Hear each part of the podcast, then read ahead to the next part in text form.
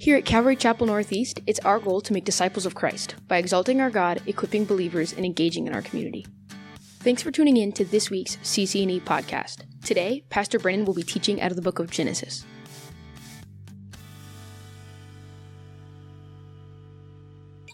So picking back up here in Genesis, of course, we're considering right now is is much of the book of Genesis, the life of Abraham. In chapter 19, that is the account where we considered the destruction of Sodom. We considered even as we look in scripture there the the depravity of Sodom and Gomorrah, the the the degree to which they had devolved into sin and uh, the wickedness that existed there in that city. And uh, you know we have we have this account where a, a, pre-incarnate form of Jesus comes and and visits Abraham along with two angels and and and they discuss some things there and there's a reminder of the promise that God has made to Abraham and then and then from there the angels make their way down into Sodom uh, because the Lord is going to destroy the city. We see there that Abraham pleads for the city, pleads for any who may be righteous in the city. Of course, he is pleading for Lot, and the Lord determines that he will spare those who are righteous in the city, which really boils down to Lot. And not even Lot and all of his family, but only a part of his family. And the, the angels make their way into the city, and, and immediately the, the wickedness is evident as the city seeks to um, uh, overtake these angels and, and Lot in his and, th- and this is what's interesting right is that Lot in his awareness of how wicked the city is seeks to protect the angels to provide a place of refuge for them and and we we can of course read that and not ask ourselves Lot what are you doing there what are you doing there, Lot? Why are you there? But if we remember from the time in which they had come out of Egypt, Lot in his a bit of division that happened there with Abraham. When Abraham allows Lot to go and take the choicest of land, Lot goes down into the valley where he says that it's green and it's lush, and he pitches his tent toward Sodom. The implication there, of course, is the fact that, that we know that then Lot had slowly made his way into the city. It started just looking towards it.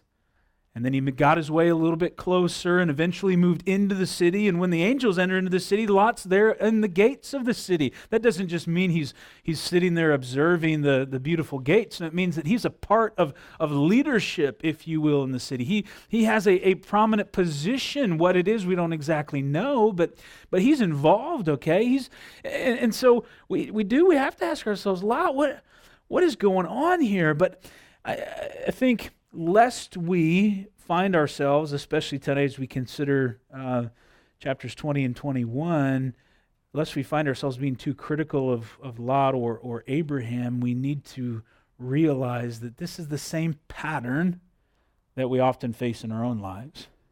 Sin is often a habit, right? We have a habit of sinning. Habits can be difficult to break. There's a process that often happens, and, it, and it's usually gradual. It's not, it, it, Lot didn't just go and, and run into the city and say, boom, I'm going to be a part of Sodom and Gomorrah. It happened over time, such is the often gradual process in our own lives. We're, we're saved. We're sort of pulled out of the things of the world early on. We may be uh, on fire for the Lord. We're getting rid of everything. Uh, I can remember when I got saved uh, it was just, it was radical, right? I mean, I just started to just tear apart everything in my life. One of the big things was the, some of you don't even know what these are. And it, it's, it's, it's hard to believe that we can say that, that, that, that in these days we don't even use things like compact discs and tapes. Do you know what those are? Right? I had bunches of them. You'd drive around, you know, and I had books in my car. You, you get your book and you're flipping through, and you got to change out the CD. You got your tunes, you know? And, uh, man, I, I, get rid of all the music, right? I'm just getting rid of all this stuff because it's just like, man, my life has changed. Never again do I want to, I don't even want to hear this stuff, right? I want to see this stuff. But then over time, yeah, you just start to get a little comfortable, right? Oh, wasn't that cute? I was on fire for the Lord. You start to delve back into things a little bit. You know, I don't. I, I was legalistic back then. You know, and but you see, we get complacent, we get comfortable, and you know, we start to make our way back into the world again. Oftentimes, I think that's where Lot was. And you know what happens, and I shared a little bit of this on on Sunday um, as we were taking communion. And the Lord's just, I, I think we've been here recently, and in part sometimes maybe because that's where the Lord has me, right? Um, I don't know that there's ever a time I can come and, and, and preach a message where the Lord doesn't have to, to deal with me first, right? And so we've been dealing with a lot of this in our study of, of Genesis, as well as on Sundays. We've been making our way through Matthew in the last several chapters, including this coming Sunday in Matthew 25 as we finish up the Olivet Discourse. We're dealing with a lot of just, it, it, Pharisaic hearts. Jesus has been over and over again addressing the Pharisees and dealing with what they say versus what they do. And, and uh, you know, the Lord's just been dealing a lot with me, just as it pertains to my own sin in my life the, the little sins, you know, that you try to convince yourself these aren't really, this isn't really sin, you know? And, uh, and that's the danger because, as I shared on Sunday, when I minimize my sin, well, then I minimize His grace. And when I minimize His grace, I minimize His forgiveness. And it's oftentimes when I find people who are truly in love with Jesus. When I run into somebody, man, it's just they, man, they love Jesus. Oh, they're aware of their need for grace. They're aware of how much they've received of His grace, right? And so it's not about dwelling on our sin, but it is about being aware of it and knowing it and never getting to that place where we're comfortable, never getting to that place where we begin to minimize it because we can just find ourselves sitting in the gates of the city fully in the world. And and that's and that's really where we we, we left off and in, in 19 not that he was still in the gates of course he, he, he was pulled out of there uh, the angels taking him out. He, he lost part of his family with it his own wife. She could she turned she looked back she looked back at the things of the world looked back with longing at what it was that she was leaving behind. But the, the, the, the commandment was go don't look back get out of here. And it's the same commandment that, that exists for us today to go, to, to get out of the world. Not that we don't minister to the world, but we're not to be a, a part of it in that way. We're not to long for it. Lot tries to make his, his way out, but he stops. He stops in a smaller city. He thinks, you know, maybe I can maybe I can just stay here. Maybe I can keep some semblance of this life that I've built. Uh, but the destruction is so significant that he thinks, man, I, have got to get out of here too. I've got to get farther away. And so he's then finally obedient to what God had called him to do, and he goes up into the mountains. And and then at the end of chapter 19, we see this this terrible incestuous relationship that unfolds between him and his and his two daughters. And we can't help but look at that and think, here is an individual who was deemed righteous, yet we see all over his life the consequences of sin. And I think that's a big part of what we're going to see here tonight. We're going to see that there are these patterns of sin that reemerge in our lives. We're going to see one reemerge in Abraham's life. And, and so then we're going to see this pattern of sin, and we're going to see then the consequences of sin. But praise God, we also see his grace and his restoration. And so it's, it, it is an encouraging thing for us to consider, but it also should be something for us to go, man, I don't want to do that. I don't want to live that out. I don't want to see my life follow that same pattern. Because, you know, as it says of Lot, Peter writes of Lot in, in his second epistle in chapter 2, beginning in verse 4, Peter writes, For if God did not spare the angels who sinned, but cast them down to hell and delivered them into chains of darkness to be reserved for judgment, and did not spare the ancient world, but saved Noah, one of eight people, a preacher of righteousness, bringing in the flood on the world of the ungodly, and turning the cities of Sodom and Gomorrah into ashes, condemned them to destruction, making them an example to those who afterward would live ungodly. And he delivered righteous Lot, listen, who was oppressed by the filthy conduct of the wicked, for that righteous man dwelling among them tormented his righteous soul from day to day by seeing and hearing their lawless deeds. I mention that only to say that, you know, for Lot, Scripture gives us insight into the fact that, okay, yes, he was deemed righteous, but he was living in a situation where he was being tormented because of, of, of what was going on around him, and he had put himself in that situation. You know, and, and often it's the case. You don't, you don't see the world being tormented. Those who are unsaved, oftentimes one of the greatest faults of the church is expecting unsaved people to act like they're saved. With, with great disdain and frustration, we look at the world so often, especially you turn on the news, you look at Washington, right? And You look at all these politicians, you go, ah, why do they act like that? Why do they do these things? And, well, because they're not saved. Not all of them, okay? But they're not saved. Why do we expect them to act like they are? They need Jesus. It's wrong for us to look at people who are not saved and expect that their lives would look any different.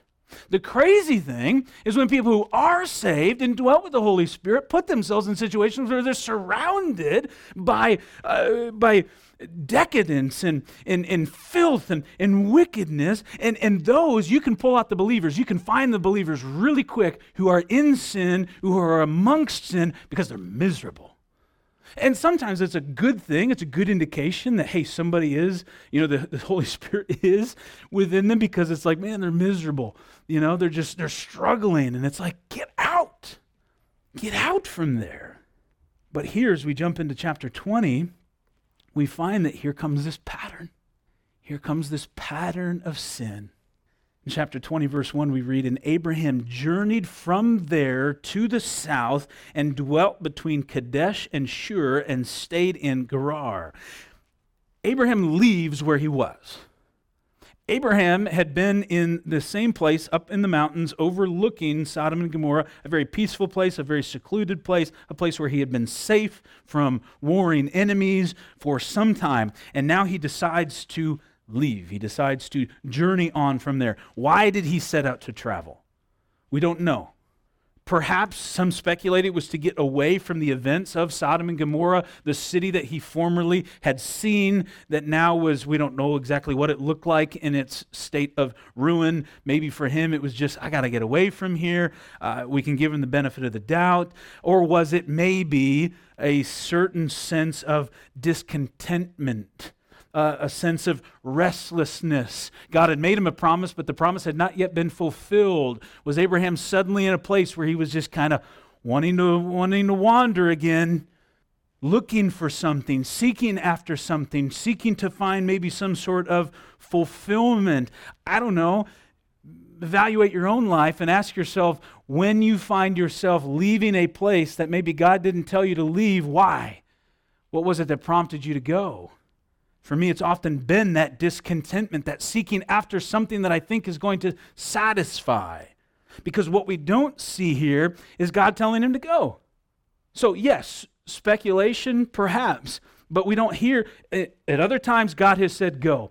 It's interesting. You know, originally God said, God said, go, get out from your father's uh, place, from your father's home, and you, and you go. But, but then he didn't. He stopped for a period of time, right? And God had to say, go again, and then finally he went. But here, God, we don't have anything recorded that God said go, but yet He's moving. Why? And, and I think what we'll see unfold here is, is that it doesn't seem as if Abraham is seeking God. It doesn't seem as if he is looking to be obedient at this time. It seems to me that his decision to move was not a good one because we see that he very quickly falls back into an old sin pattern. And you see, this is often the case. And here, as, as, as, Abraham was journeying south, oftentimes there's some imagery in there. You, you only go down from the, the chosen land of Israel, and he's going down into the Philistine land. And, and I can remember we grew up in southwest Michigan, Kalamazoo, Michigan. Um, and I, mean, I, was, I was born and raised. That's where I always was. I left only for school.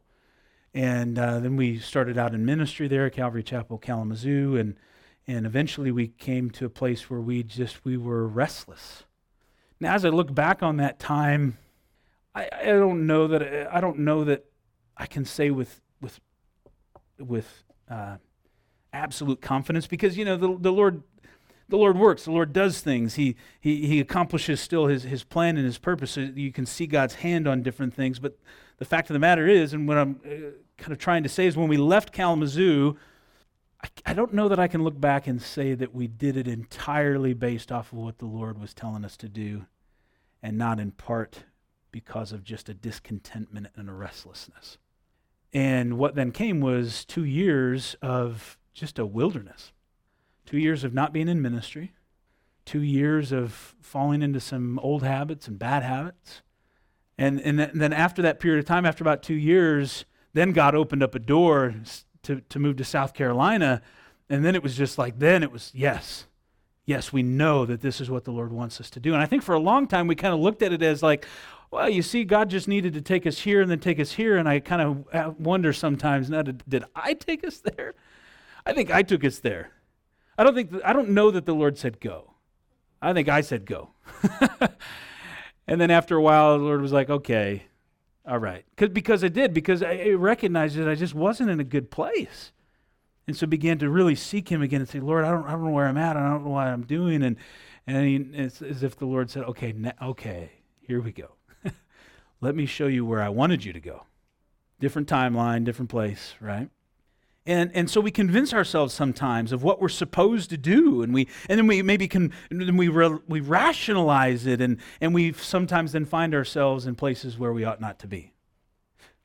But God is faithful. God is faithful. He sticks with us. And so we see here that, that Abraham's moving, he's going. Verse 2 Now Abraham said of Sarah, his wife, Here it is again, she is my sister.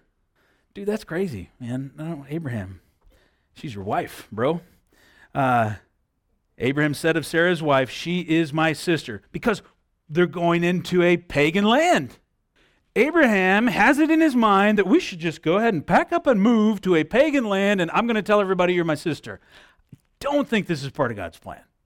And Abimelech, king of Gerar, sent and took Sarah. And so you see here, Abraham falls back into previous sin patterns. We, we saw this, at least within the context of Scripture here, 25 years ago. He was doing this. And, and he took a butt whooping. I mean, he, his, his ego, I mean, he, when he left Egypt, he wasn't leaving Egypt a, a proud man. He, he was leaving humbled, which is exactly what needed to happen. And then he did what he, what he should do as he got back into the land that God had given him. He went back to the altar and he rejoiced and he worshiped God. And yet here he is again, doing the same thing again. He falls back into this pattern of sin. And often, sin in our lives, we know it's not new. It's not suddenly, well, whoa, hadn't done that before. That's new. Most often, it's, man, I did it again.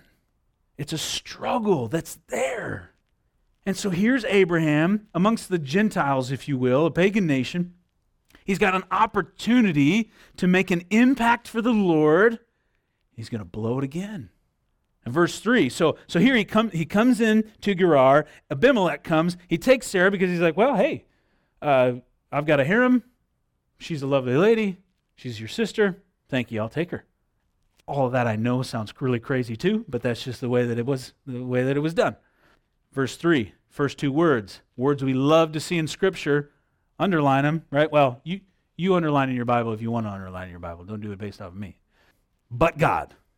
Those are wonderful words, okay? Whenever we see that in Scripture, that, that praise, but God, because we see here that God is intervening. So, Abraham, in his silliness, in his foolishness, in his pattern of sin, is going down the wrong path, but God. But God came to Abimelech and he dreamed by night. So here's this pagan king. God shows up to this king in a dream and he says to him, Indeed, you are a dead man. That's a bad dream, okay? Because of the woman whom you have taken, for she is a man's wife. Abimelech, who doesn't know God, God appears to him in a dream, You're a dead man. That'll wake you up. That'll cause you to lose a night's sleep, right? I mean, think of a dream like that.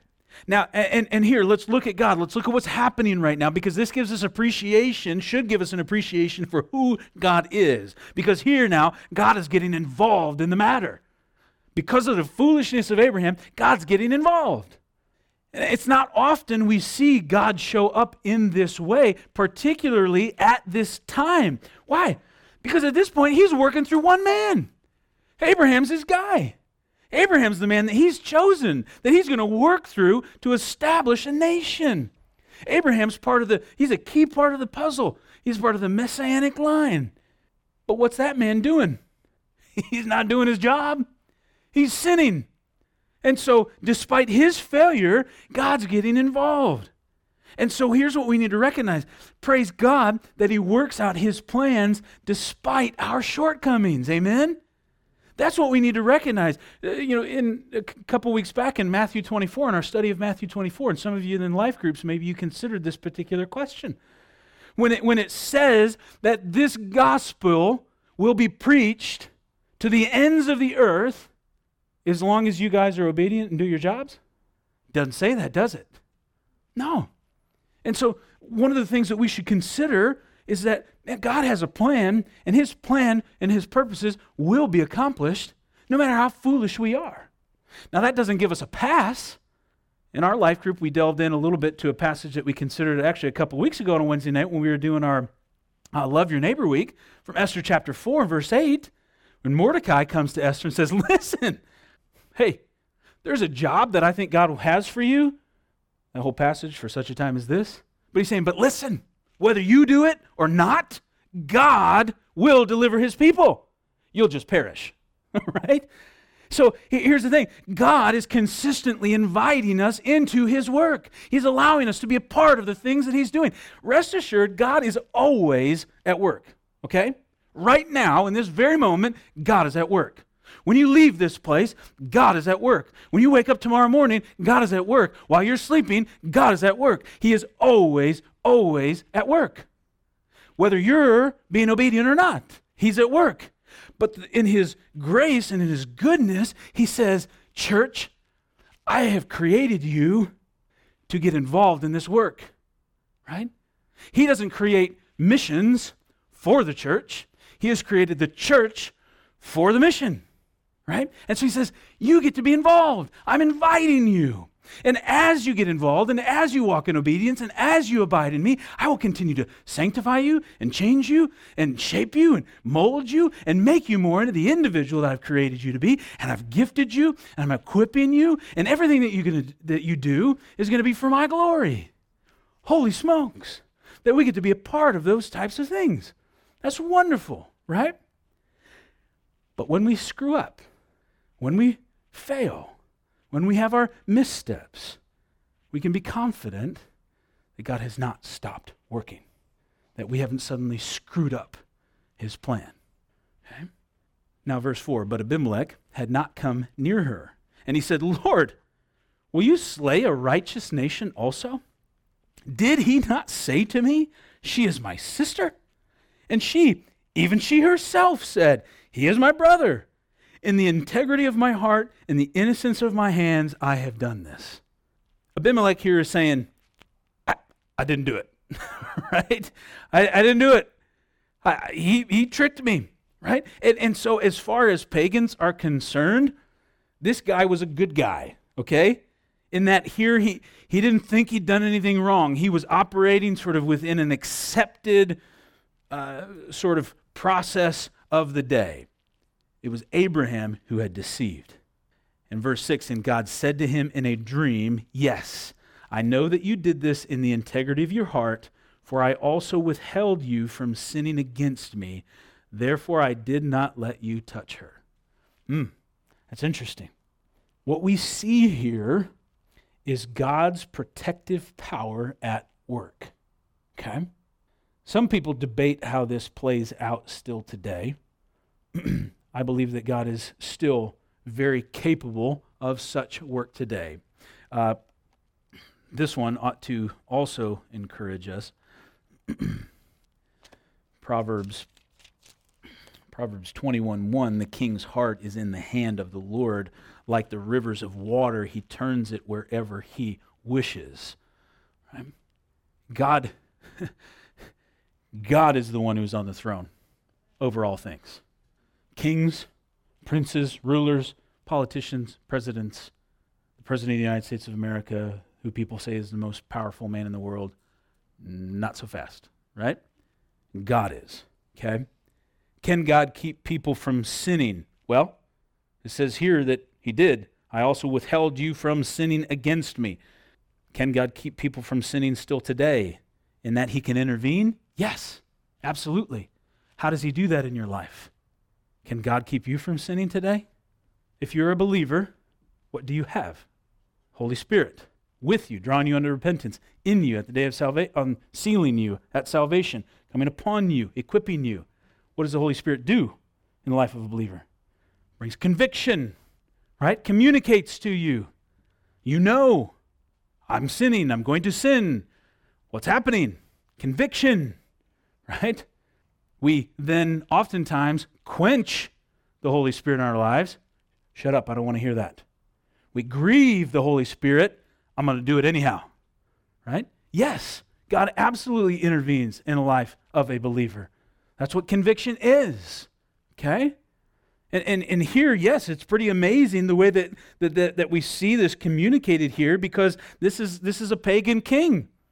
But God has, God has worked. He's come to him in a dream. He has worked out different circumstances such that, uh, you, know, uh, some people say that uh, Abimelech was just super tired. And so, yeah, he, here he brings this woman into his harem, but he's just had a long day. And so he says, yeah, whatever, here, there she is. I'm going to bed. Right? God is all powerful. God is sovereign. God knows all things possible and actual. We can't take that power away from him. How it all works out day to day isn't entirely clear to us, but God is at work. Why is he at work, particularly in this situation? Well, what if Abimelech had slept with Sarah? What, what then of the messianic line? Right?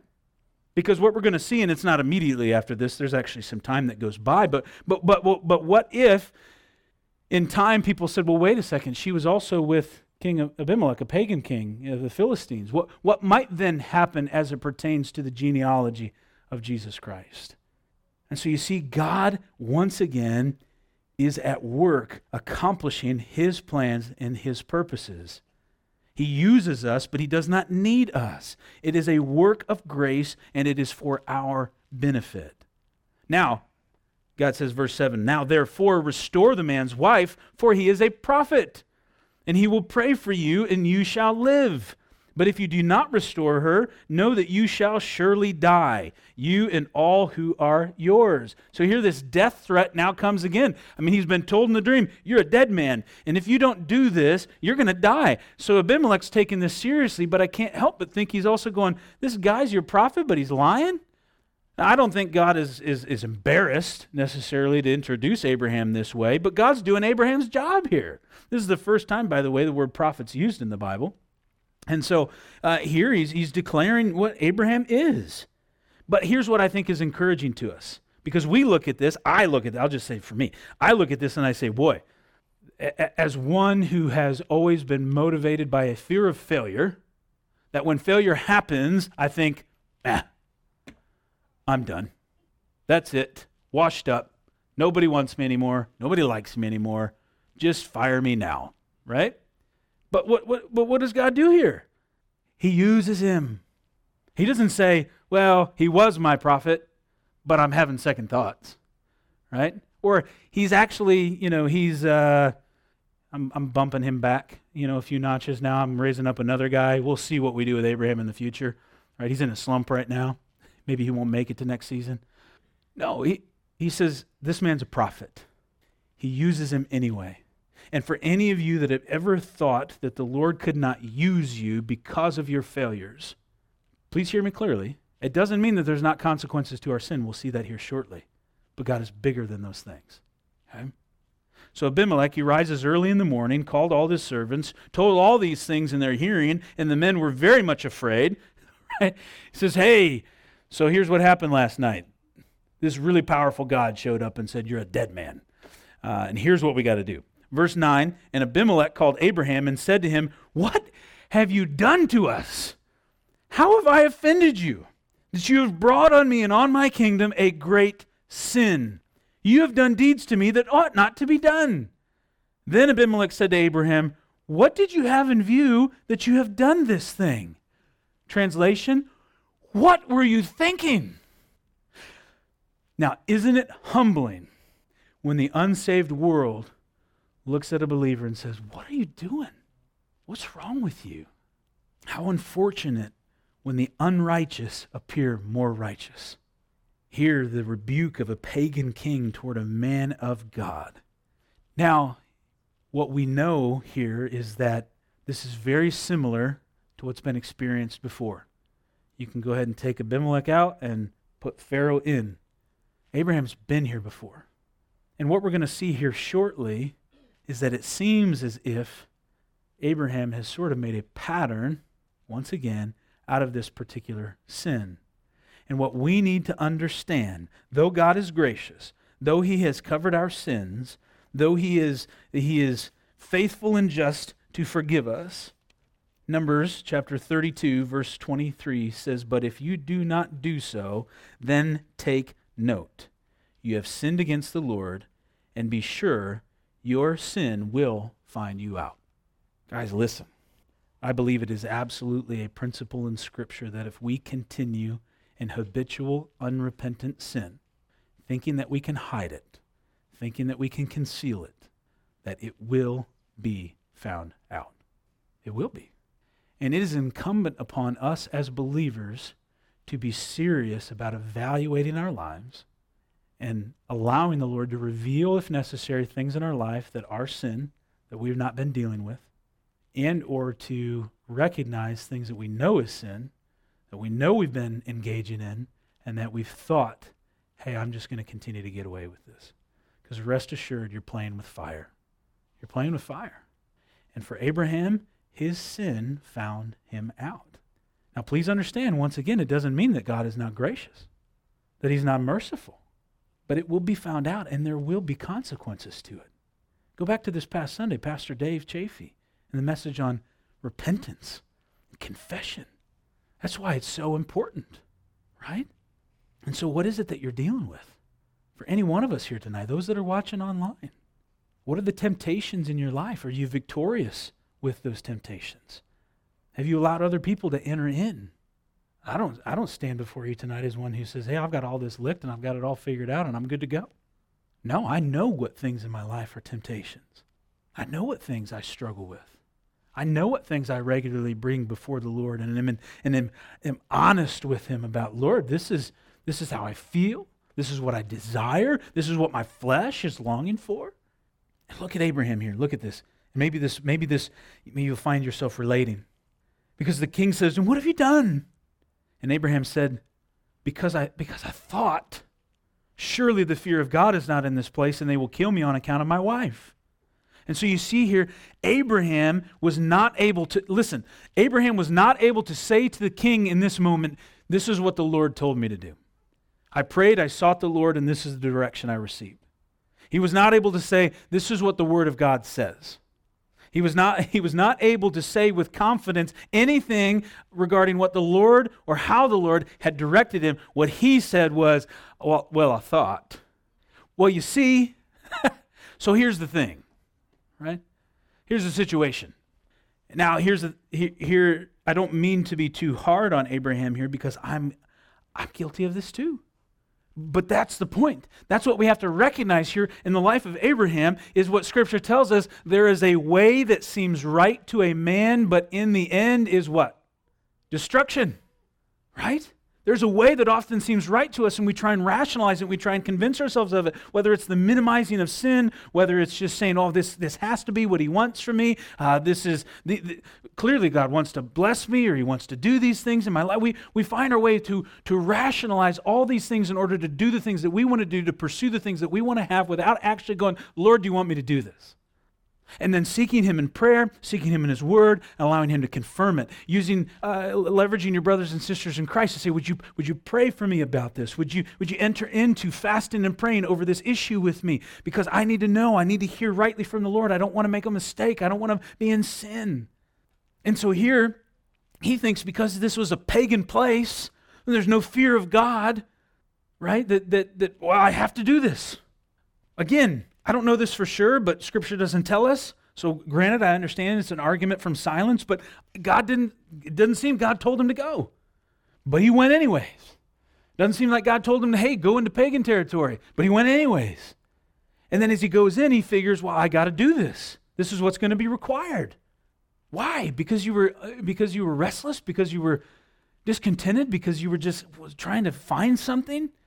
And the amazing thing about it is, and guys, this is, you know, despite the, the fact that I uh, have absolutely said, hey, we're called to come out of the world, it doesn't mean that we're not called to engage the world. And oftentimes I find that I have that as I go to people who are unsaved, that they are incredibly receptive and they are warm and they're they they are they are willing to receive what it is that we have to share with them.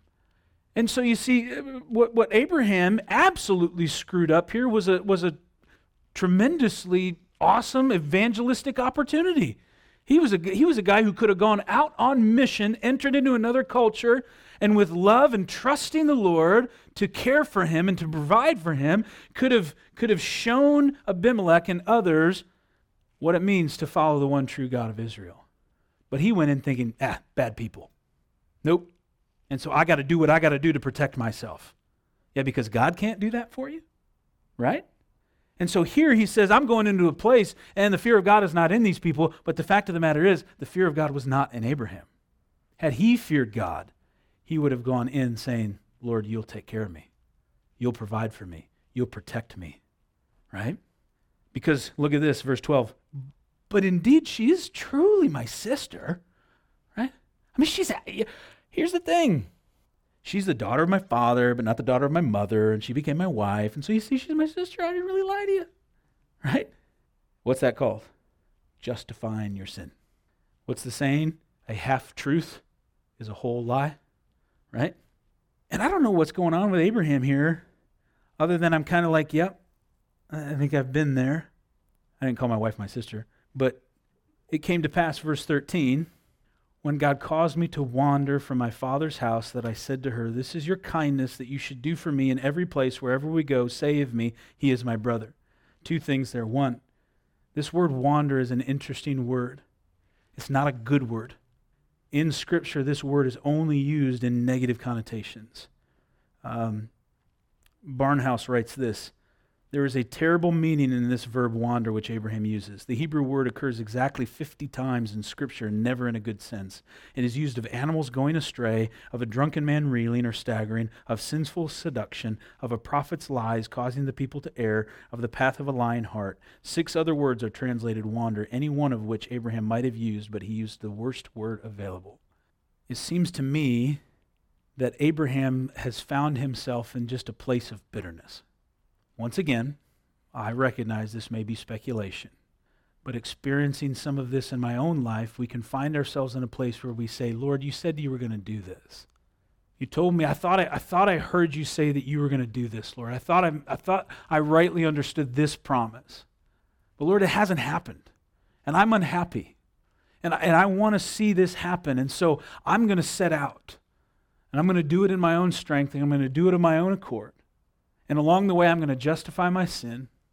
I'm going to minimize my sin. I'm going to suggest that I'm just doing what I'm supposed to be doing because you know what? God told me He was going to do this thing, and He hasn't done it. Maybe that's just me. But I know I've found myself in that place. Trying to tell everybody the whole time, no, no, you know, God's, God's faithful, but inside going, man, Lord, what, what of this? The other thing here, what Abraham confesses is from the time that God called him, he had Sarah commit wherever we go, this is what you say. Right? So this, it appears, wasn't just an Egypt thing, but this was a, this is what we do. This is how this is going to go. Right? Numbers 32 23. Your sin will find you out. Chances are time had passed from Egypt. He'd continued to kind of approach things this way. Maybe at first he was thinking, man, we're not going to do that again. You know, he settled into an area for quite a while. But now he's out on the move again, seeking after the things of the flesh perhaps again, saying, well, we, we maybe need to bring this back into play. Maybe this was a good strategy, right? Then, verse 14 Abimelech took sheep, oxen, and male and female servants and gave them to Abraham, and he restored Sarah his wife to him. And Abimelech said, See, my land is before you. Dwell where it pleases you. Now, this can seem interesting, right? Is, is all of a sudden Abimelech just saying, Man, I like this, I like this guy. I'm going to bless him. No. Look at what he says in verse 16. Then to Sarah he says, Behold, look, I have given your husband. Nope. Abimelech, I think, I, I, think this is just like a sweet roast on the part of Abimelech. I mean, honestly, he looks at Sarah and he says, Behold, I've given your brother a thousand pieces of silver. Indeed, this vindicates you before all who are with you and before everybody. He's saying here, look, Sarah, you're good to go. This isn't your fault. I don't know what's wrong with your husband, but this isn't your fault. Thus, she was rebuked, and that essentially means that she was uh, vindicated. She was um, cleared. And so here's the thing this was not a win. This was not a win that he was giving him these things. What's happening here is Abimelech, because of his fear of God, is being obedient to what God has said and said, Look, I'm, I'm going to do these things because I want to just clear everything up here. He's likely very frustrated with Abraham at this moment. And, and I can't help but think in this moment, so what does Abraham do? Abraham's over here ashamed, no doubt, thinking, man, he just, like he's saying, Sarah, you're good, you're clear, he's given me this stuff. Abraham's not rejecting these things. There was a time when Abraham rejected offerings from a pagan king, right? Remember that? When he was on his way back from rescuing Lot, and the king of Sodom comes out, and because he desires to be able to partner up with Abraham and to have what, what Abraham has, he says, Hey, look, you give me the people, and I'll give you all these possessions. And what does Abraham do? No way. I know who I belong to. In that moment, Abraham was able to take the high ground and reject an offering from a pagan king. But in this moment, because of a, because of a pattern of sin, because of willful disobedience, because of a blown testimony, he's got to just step back, head hung low, and say, okay, this guy's going to make it right. His fear of God that I doubted is, is, is triumphing in this situation. So, Abraham, but now here's the thing God had told Abimelech what Abraham needed to do. And so in verse 17, so Abraham prayed to God, and God healed Abimelech, his wife, and his female servants. Then they bore children, for the Lord had closed up all the wombs of the house of Abimelech because of Sarah, Abraham's wife. And so, in a wonderful opportunity to try and uh, end this situation on a positive note in a, in a, in a demonstration of grace on the part of God, Abraham was able to appeal to God on Abimelech's behalf. Now, here's the thing for us, Abraham, as we look at this, we might be inclined to think, yeah, he, he blew it, right? I mean, think of our culture today. Is there anything, think, have you heard the term cancel culture? Right? Familiar with that lately? Is there anything in that concept that speaks of grace and reconciliation and redemption and forgiveness? No. I mean, we, it is, it, and listen, I don't mean, I, this is not intended to be a disparaging statement, okay? But I've told some people this. In the last couple of months, there's been four things, I think, four, that Bill Maher, four comments that Bill Maher has made. If you don't know Bill Maher, don't spend too much time looking it up. Four things that he said that I'm like, I agree with that. This is weird, right? This is really strange right now that I find myself agreeing with comments by this guy. Why? Because he's saying, watch out, people. Careful what you ask for, right? Cancel culture is coming for everybody, right? It's no longer like a left versus right thing. It's like, man, this is getting out of hand, right? I say all that to say our culture looks at this today and says, dude, you're done. You're done. You're over. Forget about it. Find something else to do, man. You're no longer a prophet, right?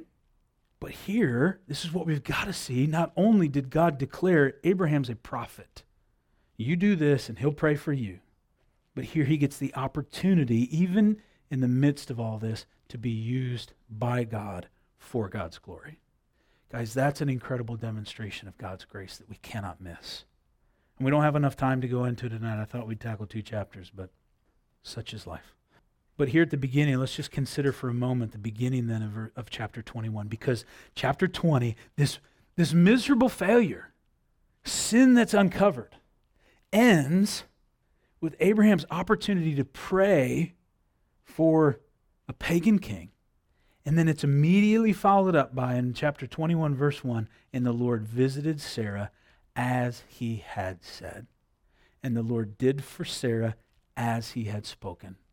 For Sarah conceived and bore Abraham a son in his old age. Look, at the set time of which God had spoken to him. In the very next chapter, the very next verse, God fulfills an unconditional promise in the exact way and at the exact time that he said he would. Now, what we'll find next week as we continue to unfold is that, hey, there's consequences for Abraham's sin. As Isaac is born, Ishmael doesn't like it. Ishmael's cast out. There's some drama that goes on with that right there. And, and, and so he, Abraham is reminded once again of times when he took matters into his own hands, but that did not disqualify Abraham from the role that God had called him to, nor did it change whether or not God would fulfill the promise. Sometimes in Scripture there are conditional things. We've dealt with that already in Genesis. Certain things are conditional. Some things require our obedience for God to do them. And in our disobedience, it's just we're not going to experience what God said He's going to do. Other things, unconditional. God says, no matter what. And so we've got to be encouraged by that here tonight. We've got to be encouraged tonight as we look at a man who was sinful, a man who made mistakes, but one who God said, still, this is my man. This is my man. I'm going to continue to use him. I'm going to continue to bless him. I'm going to be faithful to what I said I was going to do. And perhaps some of you need to hear that tonight. Maybe some of you feel like, you know what, I, I screwed it up. I missed the opportunity. God's done with me now. Or maybe no, maybe God hasn't left me, but I just I just don't get to do these other things that I think that He called me to do. Scripture tells us, I think it's in Romans, Paul writes in Romans that the the gifts and the callings of God are irrevocable. Right? Yeah, we can screw some things up. We can make some mistakes. But don't you ever think that you are bigger than God. Right? He's faithful. He's faithful to do what he says he's going to do. Amen? Let's pray. Father God, we thank you so much once again, Lord, for our time together here this evening. We thank you for your word. We thank you for the examples in Scripture. Lord, you didn't need to put this in your word. Yet, Lord, you continually, over and over again, show us messed up people, people who make mistakes, people who screw up. You don't show us a bunch of perfect people. And that doesn't give us an excuse, Lord, but it does give us hope, and we thank you for that. That in and of itself, Lord, is another demonstration of your grace towards us. Unmerited favor. Lord, you don't need to do any of these things. Yet, Lord, not only have you, have you from the beginning of time, Lord, put into place a plan of salvation, You've accomplished that plan of salvation. You're continuing, Lord, to work out your plan. You've, you've saved us, Lord. You've redeemed us. You use us, Lord. You equip us. You, you change us. You transfer. You all these things you do in our lives. But yet, Lord, you also encourage us through the word that you've given us. You give us examples, Lord. You show us people who you make clear in Scripture that you love, even when they've messed up. And so, Lord, I pray for each of us tonight, Lord we would be mindful of your goodness, of your grace, of your mercy. That, Lord, it would inspire us to pursue you with even greater fervor and intensity. But, Lord, also that we would not allow the enemy to speak lies into our lives that are contrary to Scripture. When the enemy seeks to tell us that you're done with us, that we've gone too far, that we've screwed too many things up, that we just can't possibly be used by you, that you'd remind us, Lord, of how great you are how great your love is towards us, how forgiving you are, how merciful you are, how you, Lord, are continuing to reconcile all things unto yourself. Lord, we love you. We praise you. Lord, I pray for each of these here tonight, Lord, as they follow after you. Lord, go before us, Lord Jesus, as our good shepherd, lead and guide us. We pray in Jesus' name. Amen. Here at CCNE, there are so many events happening throughout the week, so make sure you're subscribed to the weekly e-bulletin so you can be fully informed of all that we're doing. For more info, or if there are any prayer requests you would like to share with us, be sure to visit us at ccnortheast.org.